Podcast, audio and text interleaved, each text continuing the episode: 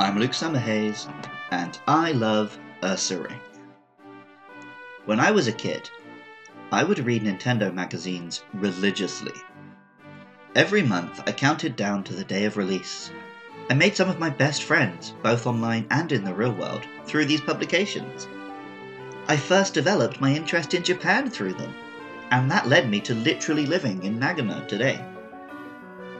One time, in an official Nintendo magazine, they had to review a mediocre GameCube Winnie the Pooh game. They said their piece in a couple of sentences, and after that, the gag was that they filled the review with facts about bears. I adopted this same joke for speaking exercises in history lessons at secondary school. My subsequent need for more and more bear facts led me to learn more and more about the creatures. I bought books, watched documentaries, and visited the zoo. This developed into a fascination, and to this day, bears are my favourite animals. They're smart, cute, and tough in equal measure. I bloomin' love bears. Teddiursa would be, to many people, Pokemon's first bear. I would argue that Snorlax beat it to the punch as a hibernating bear, but we already had an episode about that. Teddiursa is an adorable little brown teddy bear with a crescent moon on its forehead.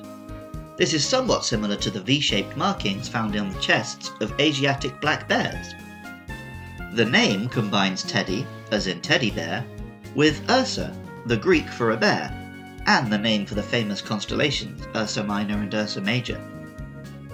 The Japanese name is Himeguma, combining Hime, which means princess but is generally used for a small animal, and kuma, or bear. It might also be one of those clever puns which uses an alternative kanji reading.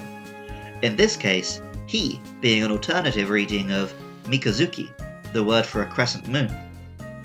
Teddiursa's Pokedex entries could all be basic facts about real bears. Pokemon Gold tells us If it finds honey, its crescent mark glows. It always licks its paws because they are soaked with honey Pokemon Silver says, Before food becomes scarce in wintertime, its habit is to hoard food in many hidden locations. And Crystal says, It always licks honey. Its palm tastes sweet because of all the honey it has absorbed. Okay, so the part where they glow isn't so much like a real bear. The teddy bear, of course, is a popular design for a children's toy but is named for a real bear fought by US President Teddy Roosevelt. At level 30, Teddiursa can evolve into the ferocious real bear, Ursaring. Ursaring is a proper bear. As the Pokemon which most resembles a real life bear, it is perpetually pretty close to my personal list of favourites. It has the strong figure, the cute but fearsome face, the shaggy fur, here somewhat resembling the tassels worn on a lot of traditional Native American clothing to direct rainwater off the body. The mighty grizzly bears of America hold significance in many Native American cultures, and Ursaring's size, bulk, and strength certainly bring those beasties to mind, rather than the small and scraggly bears of Asia. The name Ursaring and the Japanese name Ringuma refer to the white ring found on Ursaring's chest, the crescent moon of Teddiursa has developed into a full moon. Though ironically, this makes Ursaring resemble the sun bear, the smallest of all bears, rather than the larger black bear. Though Ursaring is a big brown beastie, its Pokedex entries are reminiscent of the smaller, more agile Asian bears, like the sun bear I mentioned before. Pokemon Gold tells us, although it is a good climber, it prefers to snap trees with its forelegs and eat fallen berries. Silver says, with its ability to distinguish any aroma, it unfailingly finds all food buried deep underground. Crystal says, although it has a large body, it is quite skilled at climbing trees. It eats and sleeps in the treetops. Ursaring, as a pure normal type, with stats that aren't exceptional, has never made a big paw print in the competitive game. Alas, it didn't even make the cut for Galar. This is particularly heartbreaking for me. we now finally have enough bear based Pokemon for a six monster team all based on bears. But they aren't all in the same game. I love it when people get in touch with the podcast. You can contact us via Twitter or Facebook at Luke Loves PKMN, or through a review on iTunes or your podcasting app of choice. Our next couple of monsters will be Slugma and Swinub, but feel free to get in touch not just about those, but any monster. Friend of the show and composer of the podcast theme music, Jonathan Cromie, did exactly that. He had this to say about last week's monster, Sneasel. Hello, everybody. It's Jonathan Cromie, composer of the show, here to talk to you about Sneasel, one of my very favourite Pokemon. Sneasel mixed up a few things that I really loved about Pokemon, especially at the age I was when um, Generation 2 came out, and I was you know, wearing all black clothes and uh, trying to be a bit of an edge lord myself. Now, it's fair to say that Sneasel, you know, the dark type uh, Weasel who looks smug and stands there with crossed arms in Pokemon Stadium 2 and that, definitely fits the edge lord quota. But I'm also a really big fan of ferrets and other mustelids.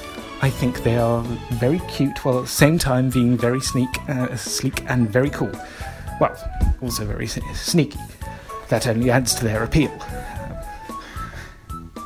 So, Sneasel, you have here a Pokemon who is, you know, definitely based uh, based off well, sne- sneaky weasel. Here, clues in the name. Also being based off a pretty cool Japanese yokai, which I'm sure Luke's already talked about. Also being a dark ice type. Also being really fast. Le- uh, late game monster, which um, only found in Mount Silver, or the grass leading up to Mount Silver, I believe, which only served to heighten its appeal. What was not to love about Sneasel? And I did, despite the fact that being a Dark and Ice type in a generation where Dark and Ice were always special moves and having the special attack of a moderately sized pea made Sneasel all but useless in battle. Fast forward a couple of generations to the f- physical and special split, uh, split, and we get Weavile. And suddenly Sneasel or its evolution is competitively viable and also a lot uglier. Like, I don't like Weavile. What are you playing at, Game Freak? Just give us Sneasel, make Sneasel more powerful. Sneasel's adorable, Sneasel's cool. Could have stuck Sneasel. Let's all just forget, uh, forget Weavile exists, okay? Hey, hail Sneasel, and uh, cheerio. Music for Luke Loves Pokemon is by Jonathan Cromie. Artwork for the show is by Katie Groves. If you've enjoyed listening and you want to help me be able to keep hosting the podcast online, please consider supporting at patreon.com slash lukelovespkmn. Just a dollar a month would help out, and in return, you can listen to episodes a week early. If somehow you're not sick of my voice yet, check out my other podcast. It's called Matt and Luke's Sci-Fi Sanctuary, and you can find it on Twitter at MLSFSPod, or just search on your podcasting app of choice or on Facebook for Matt and Luke's Sci-Fi Sanctuary. It's not like this podcast, and it's not so family friendly. But if you see a film you like on the feed, why not check out the episode? I love Teddiursa. And remember, I love you too. Especially if you're a bear.